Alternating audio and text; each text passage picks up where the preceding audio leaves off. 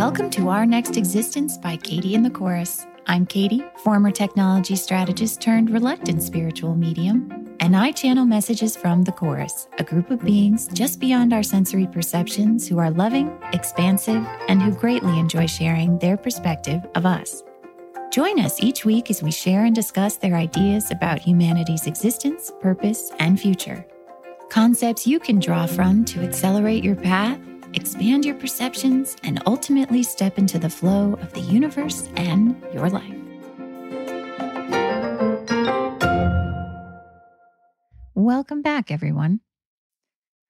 Last week we talked about flow and how, directionally speaking, one way to think of it is that you've never left flow, according to the Chorus. And so after I made that episode, I went back and I looked at quotes and things that I had said before. And, you know, was curious about directionally how I had indicated that.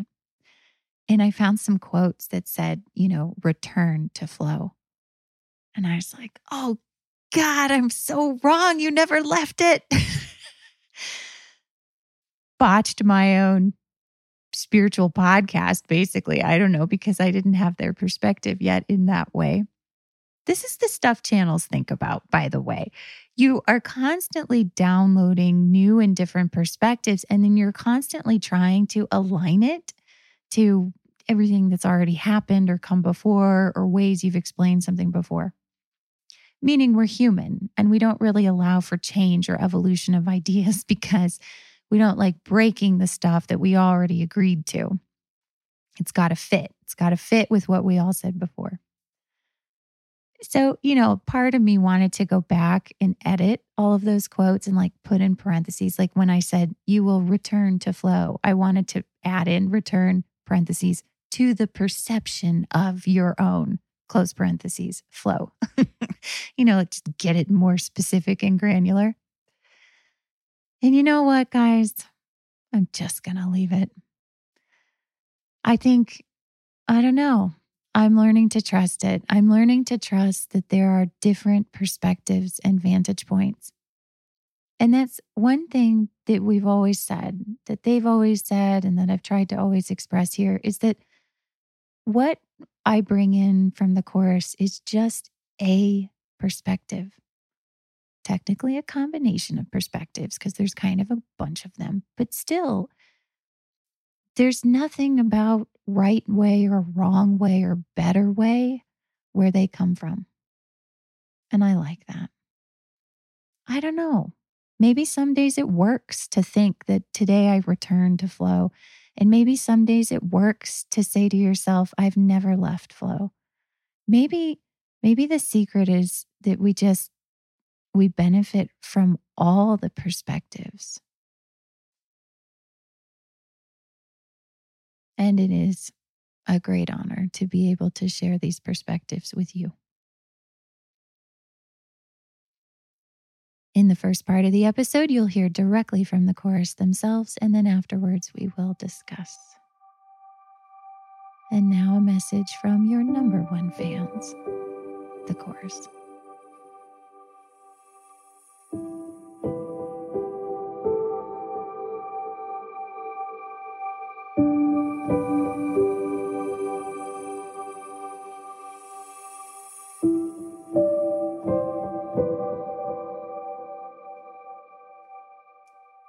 Though there are many things that we adore about humanity, perhaps none has brought us as much delight as your concept of being nowhere. Humans have an idea of being somewhere, and thus they also have ideas about being nowhere. At times, humans may think that they are adrift, that they are at a loss. That is, that they are not in a place that they wish that they were. This concept of nowhere is completely a construction of your belief system complex, which blinds you to the energies the context, the beings that you are surrounded by, even when you believe that you are nowhere at all. These voids, as you would say, show up in many places in the human understanding and in the human concept of self. You see great voids when you look into the space around your planet. You see voids of time in your life when nothing seemed to happen or not much happened at all. And you also see voids within yourself and even use this imagery to describe particular emotions as sensing a hollowing, an emptiness within you. Thus, you see, beloved ones, that this concept that is alive and present in your belief system complex is embodied by you ever so subtly in a variety of different ways throughout your existences. From our perspective, your concept of a void is a very powerful way that you had created to limit yourselves from the perception of the infiniteness of all life and all energy and all experiences that you can never truly separate yourselves from. There is no void, beloved ones, in creation, though by your being an expression of creation, you have been given an infinite ability to give yourself the perception of such a thing and such a place. You are never empty. You are never lost. You are never without progress. And you are never nowhere. For wherever you exist and from whatever vantage point you are viewing creation from, that is a perfect place a loving place, an infinitely worthy of all things place. As you continue in your awakening, you will find that this perception of voids, whether it be in terms of a period of time in your life or in a sense, an emotion within yourself, that these things will change will transform. And in their place, you will find what you had blinded yourself to. That the emotions that fill in the hollowness within you awaken you to many and important things in your life that you begin to recognize or realize that you wish to have. These knowings that continue to fill in for you will change the direction of your path as you perceive it. Though, from our vantage point, you would always awaken to what was in the void.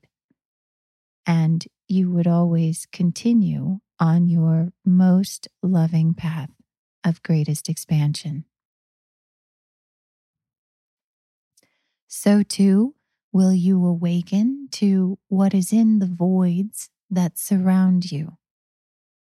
Though you see empty space or deserted plain or empty mountain tops, you will begin to see more and different aspects of creation and what had previously been nothing more to you than a place of nowhere. Beloved ones, how much we wish to express to you how much we delight in what you have created here, how much understanding you have shared with the galaxies by way of sharing with us your experience here of limitation.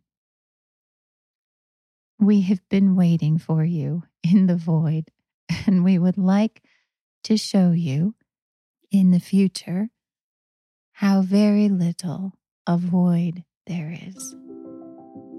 We love you infinitely, and we are with you always.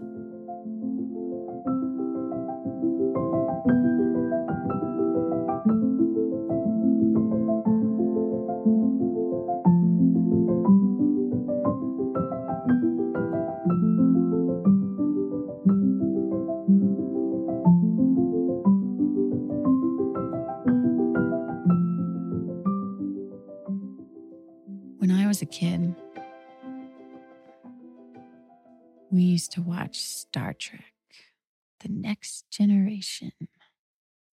I can still hear the theme song in my head. Do, do, do, you guys don't need to hear me sing. I'll find a soundbite for that. But, anyways, as soon as I heard the theme song from wherever in the house I was playing or doing whatever, it was like, grab the popcorn. We would all run into the family room and sit down. This was before, you know, the age of watching reruns or YouTube or being able to just find it whenever you wanted it, you know. You had to watch the night it was on or you wouldn't you wouldn't see it for another week. I think by now most of us have at least a cursory awareness of the idea of Star Trek. Maybe not all the different TV series and movies and things like that, but you know, the general gist of it is it's a group of humans who travel around space on a spaceship called the USS Enterprise. And it is a peaceful scientific exploration vessel. So they travel around everywhere in an effort to understand life and other civilizations. But of course, there's often great battle scenes and things like that in the more modern day versions. it's a scientific vessel where everyone knows how to fight, of course. The main premise of the story that makes the whole drama work, I guess you could say, is the idea of something called a warp core. And even in Star Trek lore, they make a big to do over its discovery. The scientists who I believe accidentally stumbled upon warp had been working on it, but then sort of came across it quite suddenly, which then sort of flagged other civilizations to humanity's progress. And isn't that interesting? Even in some of our science fiction stories, we have a concept of earning. that in one of our most beloved sci fi shows, humanity wasn't quite on the map, wasn't quite worthy of attention until they invented something or discovered something called warp speed. Now, the whole point of warp speed is that it allows you to jet across space at very rapid speeds. And so you don't have to just float from here to Mars. You can do warp two or whatever it is. And within a matter of minutes, you will have crossed that vast distance between our planet and another planet, or our solar system and another solar system, or as they like to call it, star system. You know, so Captain Picard would say, Warp four. And then his crew member would reply, Ready, Captain. And then Patrick Stewart, in his fantastic portrayal of Captain Picard, would say, Engage. And then, you know, off they jet to their next destination. Unless, of course, it was an emergency. And then he would say something like, Warp nine. so, similar to a car, there are different degrees of warp. So sometimes it's just it's just a little bit of a warp, just enough of a of a steady jetting through space to get you there in a short amount of time. And then sometimes you really, really got to get there in a hurry. and so I think warp goes up to 10. I'm pretty sure. The chorus today brought up the topic of nowhere, brought up the topic of voids. And as usual, when something sounds very simple and very straightforward, it is actually one of the more layered and complicated topics they can bring up. Usually, when I channel a topic like this, comes through very lightly and very lovingly. And I think about it afterwards. It's like, oh, yeah, it's such a good topic. And then after about, I don't know, a few hours to a day, it's like, oh my God, it connects to everything. how do how do we even begin to approach that? Our concept of voids, of nowhere, is embodied, is experienced by our kind in a variety of different ways, all throughout our lifetimes.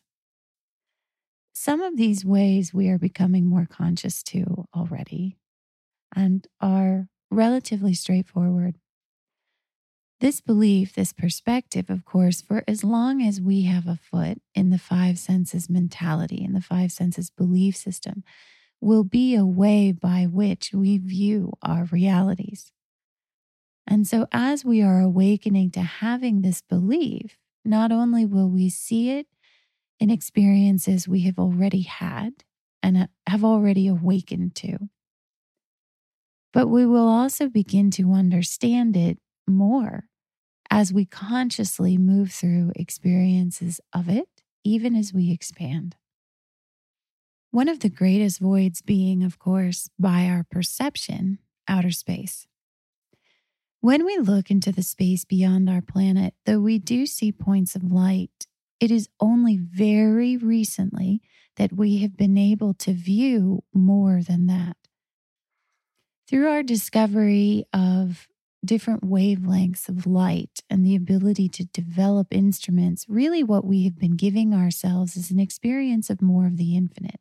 It's a manifestation, it's a way of understanding that the thing that we thought was empty and void is actually full of stuff. This was one of the first examples that the chorus gave today. They said, Tell us more about these spaceships. and we said, Well, we're still working on it. We got to go faster. We can't just, you know, putter along between planets. It'll take forever. And the chorus is saying, what do you mean the space between planets? We say, you know, outer space. Everything's so far apart, everything's so spread out. And the chorus says, What things? We say, you know, the stuff, the stuff that matters, the stuff that we can see, the stuff that we want to go interact with, you know, planets, stars, things like that. And the chorus is very gently pointing out today there might be more in the space in between your planets than you yet realize or have allowed yourselves to perceive. But this is the concept. This is the human perspective of void, of nowhere, of things that are empty, that are not worthy of attention, perhaps, because we don't view anything in those spaces and they view this, this concept that permeates our perspective, as being one of the more powerful ways that we limited our perception of the infinite. That as we disallowed our connection to the vastness of creation, one of the top ways you can do that is by saying, There's nothing there. There's nothing there to look at. And in so doing, you color your perspective. And so when you look into space, the vastness of creation beyond the place where you live, it would naturally come about that you would see next to nothing. It was only in 1781 that a man by the name of William Herschel discovered the planet Uranus. This was the first planet that had been discovered since antiquity. And it's only since 1923, thanks to the work of Edwin Hubble, that we knew conclusively that there were galaxies beyond the Milky Way. 1923, guys, not that long that we've known more about what's out there. This concept, this idea is difficult for us to relate to today that there would be really nothing around us because our headlines, our conversations, our perceptions of the space around us is so rapidly evolving. We're discovering new things all day, every day. But for a great amount of time while we were here, we literally thought we were surrounded by pretty much nothing. Though space is an interesting void for us today, though we're very attracted to it and very much eager to learn more about what's in it, now, of course, that we're convinced there are things in it, perhaps the next greatest void from our perception is the void from which we come when we enter this life and the void that we go to when we depart, the void of death. The human desire to survive is perhaps, understandably, quintessentially human. It is a fundamental fabric of the game.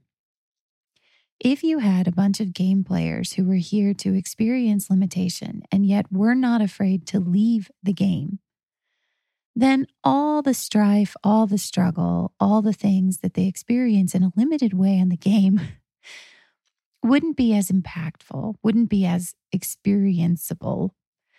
Because the moment you encounter a bear or a lion or an enemy or disease, and you think that one of the outcomes might be your own death, your own departure from the game, you might not really care that much.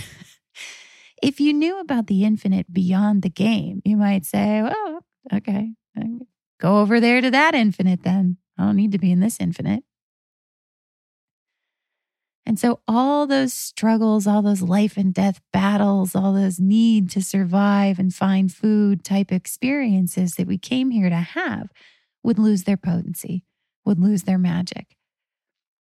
It is the human desire to stay here that reinforces all the beliefs of limitation of here.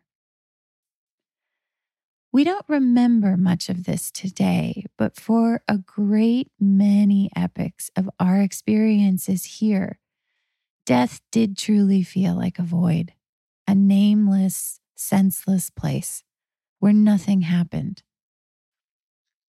Though today this idea may seem a little illogical to us because surely you go somewhere, you can't just go nowhere.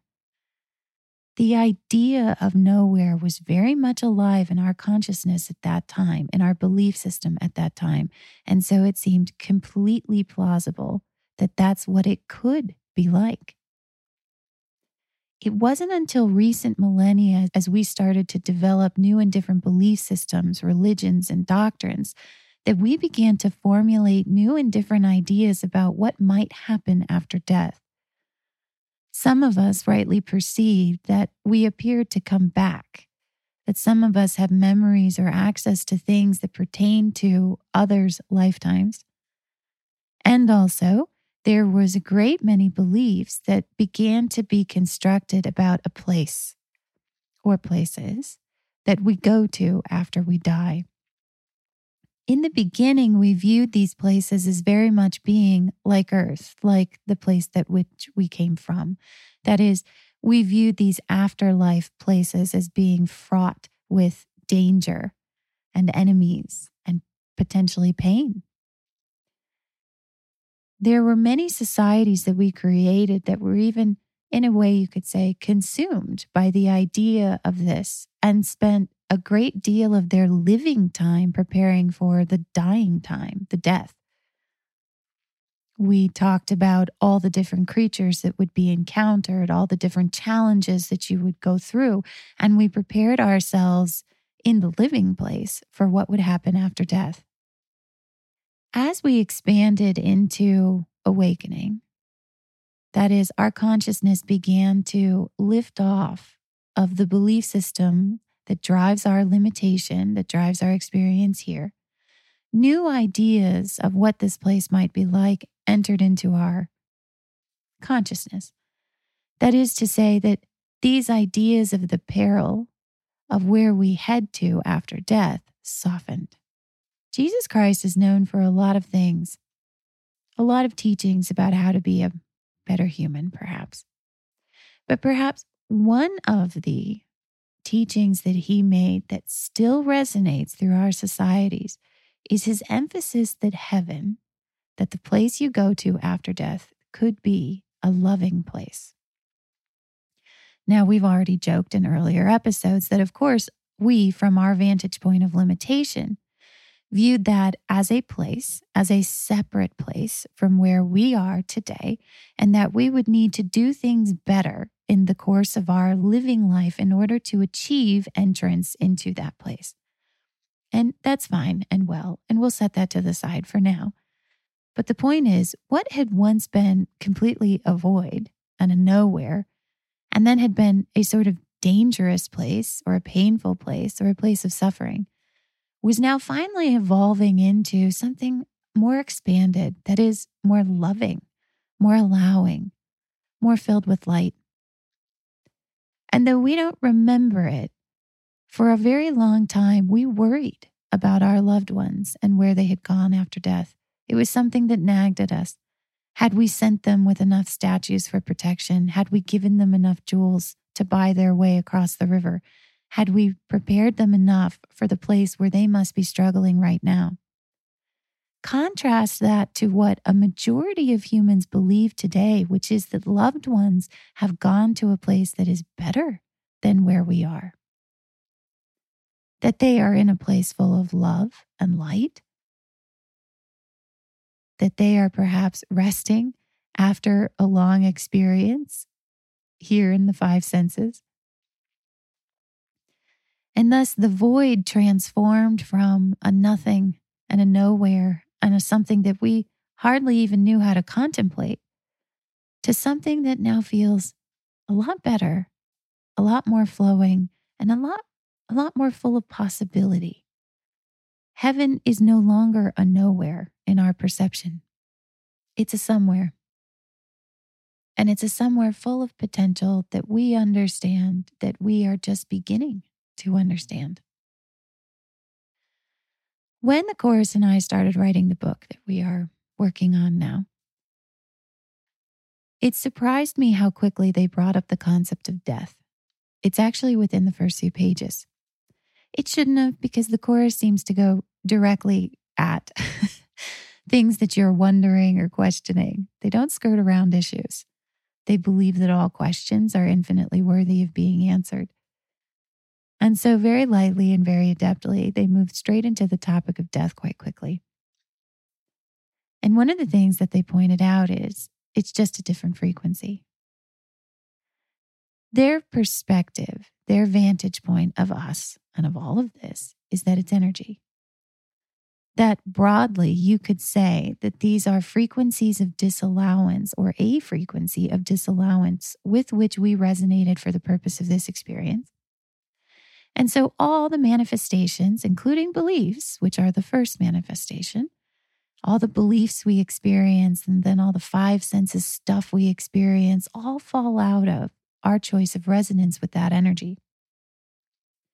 Therefore, death to them is nothing more complicated than a shift to a different frequency. It's an exit from the game because we do not allow ourselves to perceive different frequencies here. So, our loved ones have exited nothing more than our own limited perception. That's it. They haven't been lost. They haven't gone anywhere. They aren't impossible to contact. All of those beliefs have come from our desire to be limited in this perspective. But our loved ones are alive and well. Their energy, their consciousness is as infinite as we are. And though they vibrated off the game, they are not as far away as sometimes we have felt them to be. They are not as far away as sometimes we have believed them to be. Simply said, the chorus states that when someone departs from the game, they have many choices. They have infinite choices. They can move on to the experience of other frequencies in creation, or they can come back here. Up to them. And that as we expand beyond these frequencies of limitation, that distance between us and heaven, that distance between us and the void of death, will seem very, very small indeed. And in case you're wondering, what about the void before life? What about the place that we all come from? and the Chorus would say, same place, same infinite place, creation, universe, existence, whatever human word you like to call it. And isn't it interesting that our societies have historically spent more time contemplating the place that we go to than the place that we come from? That as we progress in our experience of limitation, the closer we get to a perceived exit from the game, the more limited we are. And so it is perhaps not surprising that our own concepts of the void we pass into after death came from that perspective of limitation. Okay, we've covered two voids so far space and death, both of which the Chorus would say are not voids at all. Space is full of life, full of things that we are yet to perceive, and that there are not so much millions of astronomical units of nothing between things. and also that the void after death, as we have surmised in our concept of heaven, is also full of things, full of infinite experiences, because it is a passing out of the game, out of the perception of nothing, into the reacquaintance with all the other frequencies of creation. However, there are more concepts of voids and nowhere by which we understand our existences. And one of those concepts is voids within our own life, within our own sense of emotion, within the things that we are living. After college, I entered a void. Called my parents' house. Just kidding. It was fine to be at home with my parents, but also I really did feel like I was in a void, a nowhere. I was going nowhere. I had no idea what to do with my life. I had no idea what job to get. And I was caught a little unprepared because as I was just focused on finishing out school and then moving on to the next thing, I realized rather belatedly that a lot of my friends were already making plans for the next thing and were getting jobs and apartments and cities and things like that and I showed up on my parents' doorstep. Perhaps nothing feels as much like a nowhere in our lives as places that we have already been before that we don't want to return to again, but somehow we find ourselves in. This goes for physical places like my parents' house, where I grew up, but it also goes for emotional places. That when we return to an emotion that we thought we had defeated, that we thought we had overcome, it feels like a nowhere. It feels like place we do not want to be, that there is nothing in it for us left to discover, for us left to benefit from. Being at home with my parents as an adult, as a quasi adult, I'll say, was of course challenging because I had been away for four years. I had traveled a great deal and I had found sort of my own footing in the way that I enjoyed living life. And as happens, it was different than the way that my parents lived life. And so, though while we enjoyed each other's company, there's always that tension, that stress of they have been parents for a very long time. And now there's someone who perhaps needs less parenting than she did when she was living at home before. But even harder than that was that I didn't know how to get out of it. I was in a void in my life. I didn't know what to do. I didn't know what to try next. I didn't know how to take the steps I needed to take to find a job I liked, or sometimes even to find a job at all. It was a slow process, or it felt like a slow process. I spent a lot of time researching things on the computer. Somehow, I think, hoping that the internet would tell me which direction to head. But mostly, I felt alone. Mostly, I felt like I was missing out on things. Mostly, I felt like other people had moved forward in their lives and I had not. I was in a void. And it seemed to me like my life was going nowhere. Now, the same rule applies for these times in our lives and in our emotions as it does for outer space and death. The void is a perception. It is a belief system that is activated when we find ourselves in these places. Truly, there are things happening. Truly, we are surrounded by infinite creation all the time. But at these moments, we do not perceive it. Instead, more often, we perceive something else that we call uncertainty.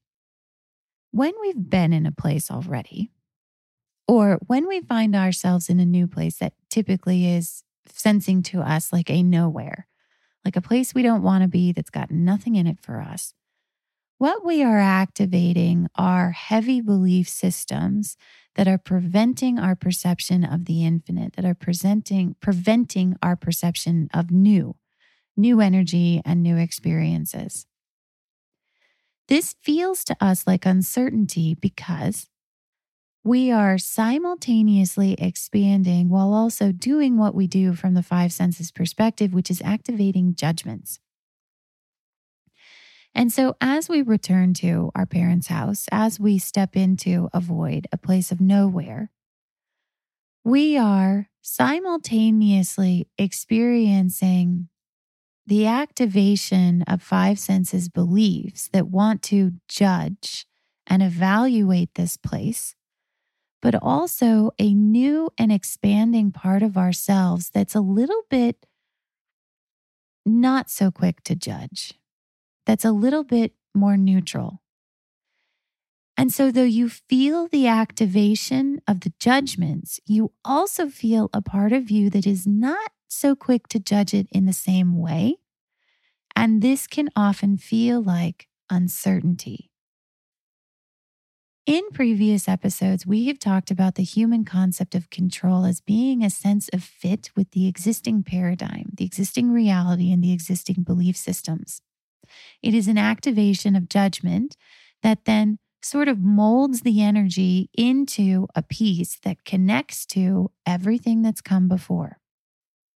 So, even when we perceive something as new, there is still a part of it that connects to our existing context. Otherwise, humans would have a very hard time understanding it, that is, energetically perceiving it. So when I'm standing there in my parents' family room, sort of at a loss as to how I got back there and why I'm there, that sense of being at a loss is sort of the friction or the simultaneous perception of my judging it as being wrong or not a place that I'm comfortable being, or I wish I was somewhere else. But also a part of me that is saying, I don't know. I don't know that I can judge it that way. I don't know. I don't know that it's necessarily bad. I'm I'm not convinced about those judgments. And the simultaneous perception of these two things feels like uncertainty. You may sense this as well as you get back into emotional places that you feel like you've already been before. A lot of us have had experiences of depression or anxiety or emotions that seem a little out of our control. We go through a process of healing, sometimes pretty grueling healing, where we sort of face the thing that we are depressed about, or we just learn how to manage the depression, or etc. There's a journey. And somehow we get to a place, a somewhere, where these things feel a little more understood, a little more allowed, even at times, and a little more in our control. Having lived this myself, I know that one of the things that causes a lot of fear and anxiety is when you sense yourself heading back into those sensations when you feel like you are starting to slip into depression again, or also that anxiety or panic attacks or things of that nature are starting to crop up again. You feel that sort of that shakiness of anxiety.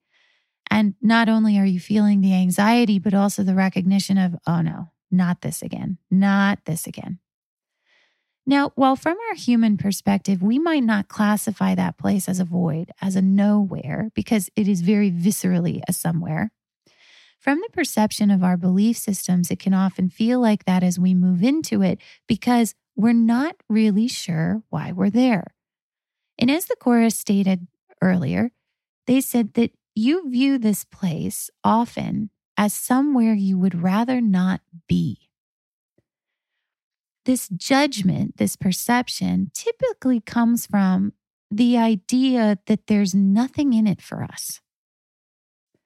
Nowhere doesn't always have to be simply void of everything like outer space. Sometimes nowhere simply means there's nothing in it for me. I don't see anything in the space between Earth and Mars. There's nothing in it for me. But also, as I slip back into my depression, I shouldn't be here. There is nothing left for me to learn here. I already overcame this. I already healed this. I already confronted this. Why the hell am I back here? And though, while at times we will feel this charged in our perception of it, in this no, no, no, no, no, as we move back into it, also as we move into that place, it does feel a little bit uncertain as to we don't get why we're there again. We don't get what we did wrong. We don't understand how we got here, and we don't understand what it is we're supposed to be learning from this thing. This feeling of uncertainty can be quite maddening at times because you feel like you already put in the work to understand that place and then it's back again.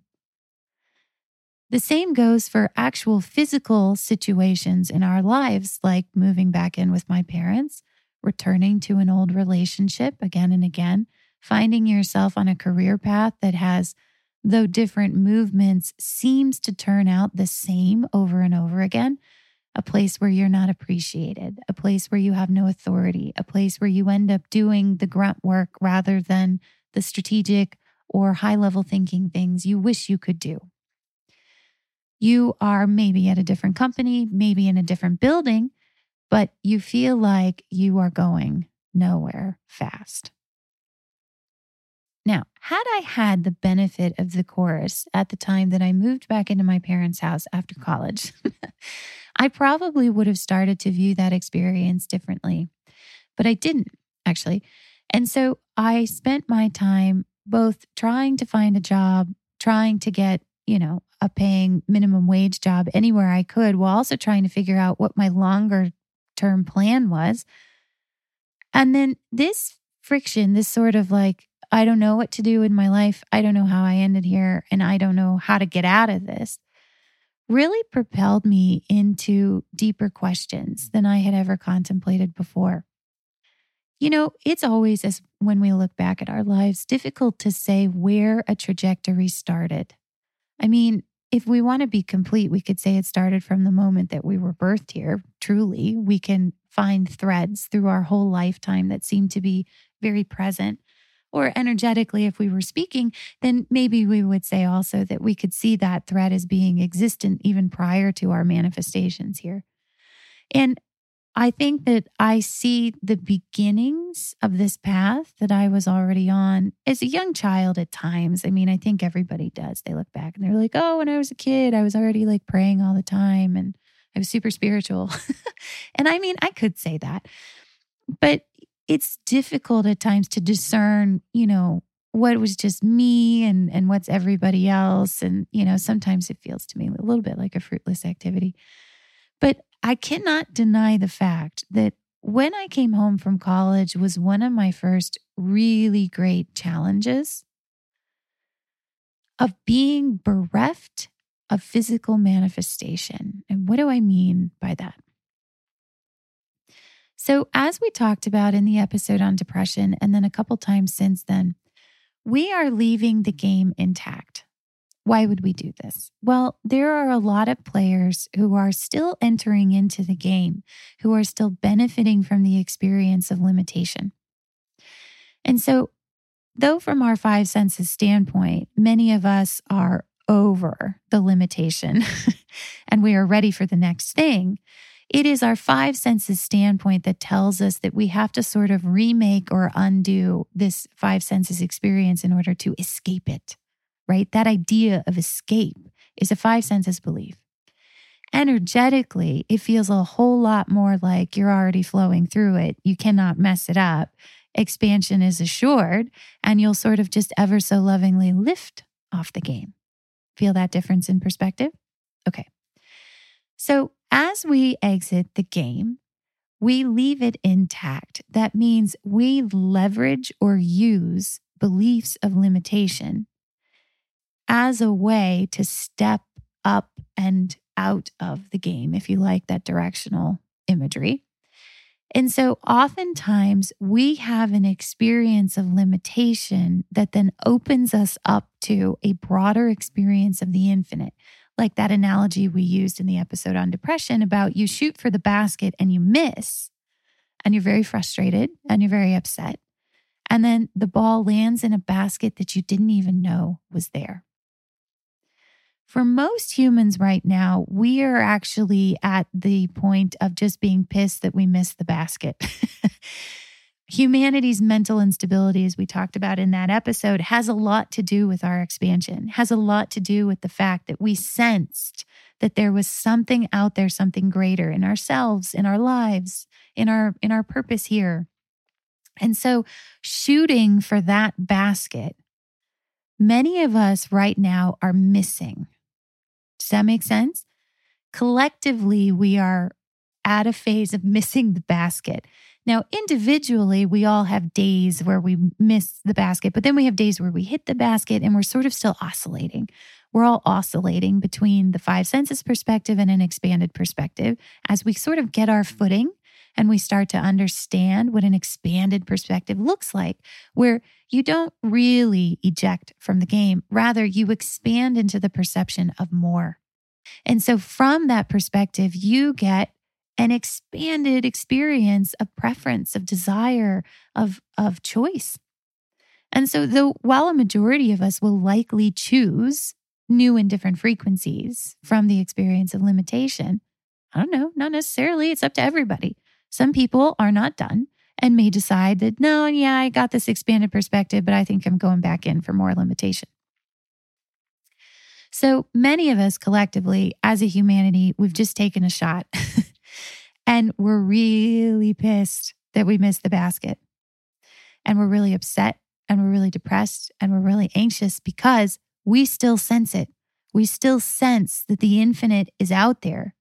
And we are completely flummoxed that we miss the basket because then what the hell explains the way that we are all feeling? So, for some of us, the ball has just started to fall into the basket of the infinite, meaning some of us are starting to have these awakened experiences of, oh, I get it. I get why that happened. And that is also present in day to day experiences for a great deal of humans where they go through these struggles of having missed the basket. They still believe that something's there. They still believe they want something more or they're inspired to do more. And now some of them are having experiences of awakening to things that were always inside of them that they didn't really recognize or coming to a conscious awareness of events in their lives that shaped and molded them, or really coming to accept new and different paths that their life will take that they didn't realize was there before. So, a majority of humans are sort of in this state of awakening to the infinite. And if we were to break down this process, there is a step after you shoot for the basket and you miss that might feel like nowhere. Does that make sense? You sense that something was there. You tried to make your best shot for it. You've recognized that the ball missed. And then you enter into an experience of a void where you are both things at once. You understand that something went awry That is, something new and different happened over which you have no control. When we feel out of control presently, that's the human perception of new energy. So you realize that it was out of your control. You did the best you could and it didn't work. And then also you still kind of want to make the basket. Like you still you still have these these senses, these beliefs or these desires and you still want to see them through. And so that sensation of uncertainty, that very particular setup for uncertainty, I should say, feels to us like a nowhere. But as is happening over and over and over again for humanity, there are powerful things that happen in the void. And the reason why it's a void or perceived to be a void to us is because that plays by the rules of the game. So I want to talk about more specifically sometimes when we feel like we've missed the basket and we're in this void, this emptiness. So returning home to my parents' house after college, total void, right? There's nothing there for me. I'm alone in my room on the internet looking for a job day after day, trying to figure out what the hell to do next. I don't have friends around me. I don't have all the distractions around me that I had at college. And in that place that I view as being fruitless, there are actually things that are allowed to happen that propel us in our perception of the infinite. So, in my case, I was driven to larger questions about myself. What the hell is it that I want to do with my life? How do people know these things? How do people feel a direction that they're called in while also just getting a job because I need a job. And it was in those months that I was in my parents' house that I started to look deeper or wider for new and different answers than I had experienced before. I started meditating, truly in earnest for the first time ever in my life. I started exploring dreams and lucid dreaming. I started reading books about sort of these larger spiritual questions and life's purpose in a way that I had never taken the time to do before. And so, though I was in a void, truly, like had no money, couldn't afford to go out with friends, was sort of just like stuck at my parents' house, I also, in that void, gave myself a place to experience vaster concepts, more of the infinite. A very commonplace void today is illness, whether it be physical illness or mental illness. Now, for those of us who have been sick or who have dealt with chronic illness, you know that this nowhere is intense, can be intense, because not only do you feel like you're in a void, you're in a place that no one wants to be in and you don't know how to get out of, and you're not even sure why you're there you are acutely aware then of the ways that other people continue to live. This contrast sort of sets you up in a in a in a sort of even more powerful, I guess you could say, perception of your own life because you you suddenly get bumped a little bit outside of the flow of the mass consciousness. You sort of step to the side a little bit. And while everyone else is living their life or going on trips or enjoying their careers and you're laying on the couch or finding it difficult to do anything that you ever wanted to do before, that contrast, that distance puts you in a place that feels at times very awful, but also softens the belief systems about what you need to do and get done every day. Basically, it breaks down your sense of control in a way that abides by the rules of the game. And so, from that place where you say, I don't know why I'm sick, I don't know why I'm here, I don't know why I'm depressed again, you say to yourself also, this must be out of my control because I didn't choose this. I didn't want to be in this nowhere, in this void. And in saying that, what you are actually resonating with is an opening, is a doorway. for a new and different energy to reach you, for new and different perceptions to arise within you, for questions, larger questions than you have ever potentially had the time to ask yourself before.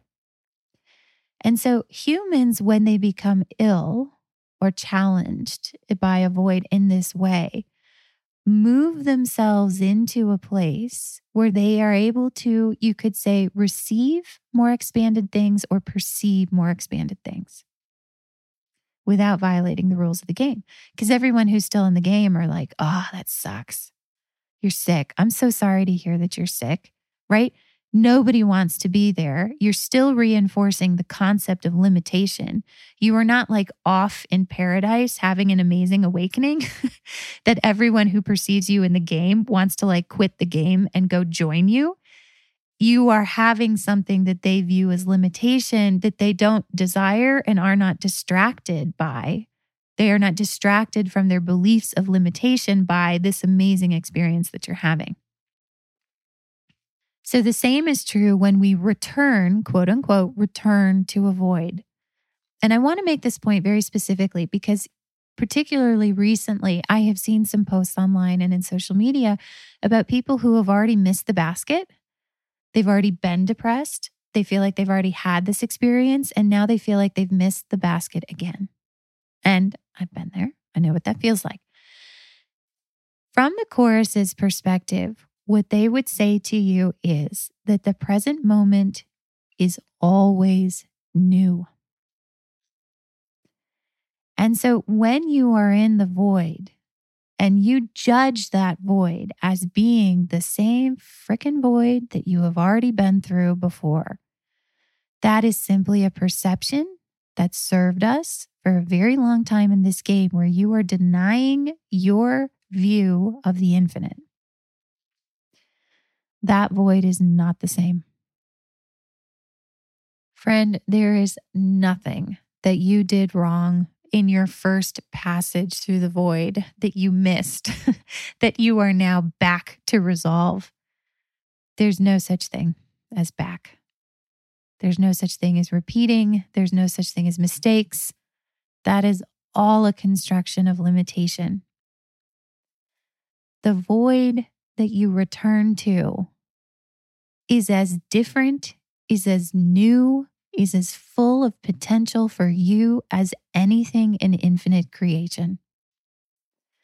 You are not back there to expand or try to get more out of the lemon you already squeezed, which was your first round of depression. this is completely different. This is an orange. This is, this is from the chorus's perspective, a banquet. Each time that we step into a void in our lives, we are moving through, we are progressing through layers of expansion. It looks like limitation. On paper, there is nothing that would tell any other players of the game that your experience is an expansive one. And that is by design. But you know it. You know that the depression this time around feels different. You know that the return of old symptoms of your disease feels different, almost in a way that is difficult to confront because it starts to feel like hope. And you have been through this game so many freaking times before that you're not sure you want to allow yourself to hope. But that sensation is your growing understanding that you are hitting a different basket, that you are stepping into your perception of the infinite and the infinite in yourself. When I look back on that time in the void of my parents' house, I still see both. I see the pain and the frustration and the floundering sort of flopping around and not knowing what to do with my life or which job to, to apply for or, or even why someone would want to hire me. I see that. But then I also see some of the most extraordinary spiritual experiences of my younger years that happened then that opened me up to a path that really started a path, I guess you could say, that continues today. Eventually, I did get a job. Actually, eventually, I got a couple jobs. I got a job just to sort of, you know, have money for gas. And then was there for, I don't know, three or four months while I was trying to figure other things out. And then eventually applied for another job and actually got it and moved to the city and got an apartment and, you know, moved on in life. But those six or so months that I was home and had all these incredible experiences, at the time, it still looked like a void. They were impressive to me and they were sparking new questions for me. But it wasn't until I moved on from the void that I was able to see it in a different way.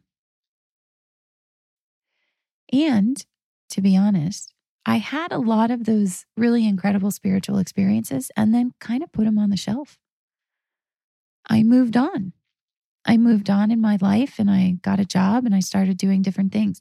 And though a new track had sort of started mentally in my mind where I was now aware of these things and interested in them, it, it wasn't like, you know, everything in my life took on that direction. It was gradual, it was gentle, it was very loving. You know, come to think of it, this is true for Star Trek as well. well, I was just thinking about how they would always go down to 10 forward, which is like the cafe on the Enterprise, and have discussions or conversations, you know, while they're in warp, whatever, heading to whatever star base or things like that. And so out the window, you see like the little lines of starlight, you know, because they're going so fast. You know, all the stars look like lines as they're passing them. And so they had time to kill, so to speak. And so they'd go down to 10 forward. And it's always where Guinan, Whoopi Goldberg's character would be, you know, and it's always where they would have sort of these interesting conversations and the plot would develop. Or also that they would go to, you know, the captain's quarters and they would, you know, evaluate the mission that they were about to go on. And so it's kind of funny. A lot of plot got developed in those voids. I mean, a lot of things got known and understood or decided or explored or started in the void in the journey to the place that they thought mattered most. I mean, said another way, the majority of the show happens on the Enterprise while they are traveling through space. The next time you enter a void, maybe think of it like this You're not stuck. You're not anywhere that you shouldn't be. You have not returned to a place you thought you had already conquered. You are somewhere new, and you're somewhere that's going to develop the plot in all new ways.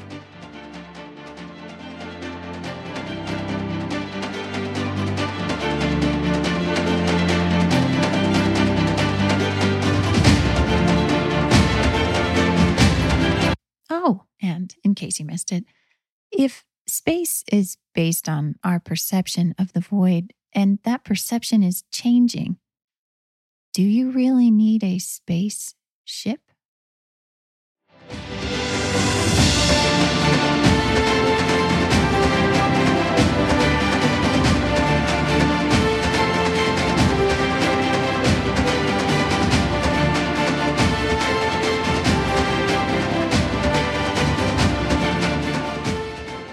So much for listening. We hope you found these messages to be helpful.